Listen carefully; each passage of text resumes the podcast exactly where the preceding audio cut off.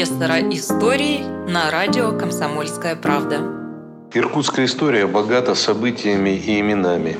Знаменитые путешественники, писатели, ученые, архитекторы, чиновники – все они составляли славу города на Ангаре. Я расскажу вам о некоторых страницах из богатого прошлого нашего города –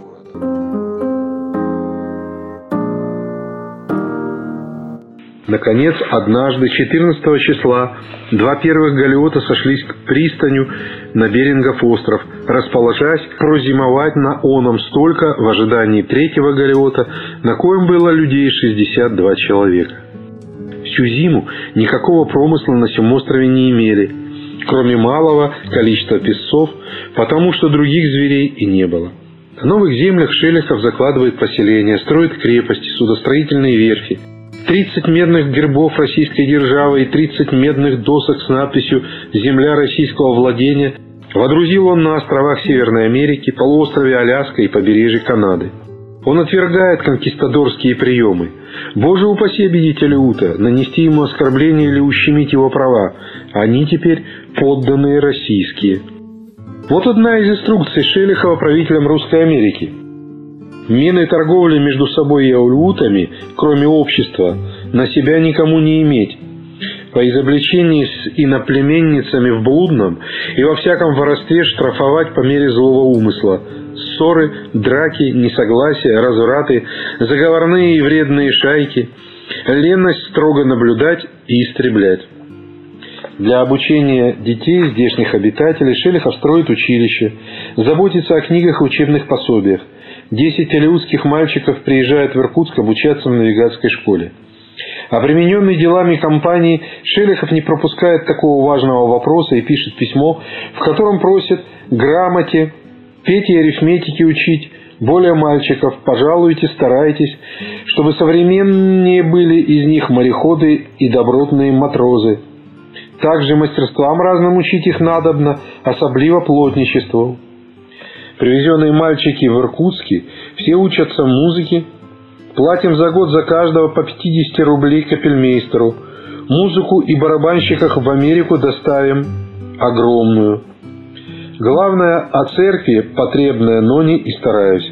Книг ученых горных, морских и прочих множество к вам пришлю. Кто учится хорошо, тем гостинца пришлю на судне. Планы Шелихова на будущее грандиозны. Воистине государственный ум его мыслил на десятки лет вперед. Первым в России он высказал мысль о заведении морской торговли с Китаем. Для торговых отношений с Японией на острове Утуруп Курильской гряды устраивает русскую колонию. Не забывает и Иркутск. Составляет план экспедиции для отыскания крупнейшего и самого удобного пути от Иркутска к Охотску. Готовится строить гавань и верфи на побережье Охотского моря – в каждодневных делах зреет заветная мечта совершить кругосветное путешествие. Русско-американская компания приобретает всемирную известность. Причем такую, что в 1788 году Шелехов и Голиков обращаются к императрице с просьбой о предоставлении льгот. Российское государство, доказывают они, будет иметь от того значительные выгоды. Шелехов вновь возвращается в Иркутск составляет удивительные по смелости проекты. Пишет известному историку Петровской эпохи Голикову о том, что пошлет в Славороссию его патриотические труды, готовится к походу в Японию с Эриком Лаксманом, в Тибет и Бухарию с иркутским аптекарем Сиверсом. Он пишет увлекательнейшую автобиографическую книгу. В 1791 году выходит его странствие под длинным заголовком – российского купца Григория Шелихова странствование в 1783 году. Из Охотска по Восточному океану к американским берегам с обстоятельствами уведомления об открытии новоприобретенных им островов Кыктака и Афогнака – и с приобщением описания образа жизни, нравов, обрядов, жилищ и одежд тамошних народов, покорившихся под российскую державу. Также климат, годовые перемены, звери, домашние животные, рыбы, птицы, земные произрастания и многие другие любопытные предметы, там находящиеся, что все верно и точно описано им самим, с чертежом и изображением самого морехода и найденным их диких лошадей. В следующем 1792 году выходит вторая книга российского купца Григория Шелихова «Продолжение странствования по Восточному океану».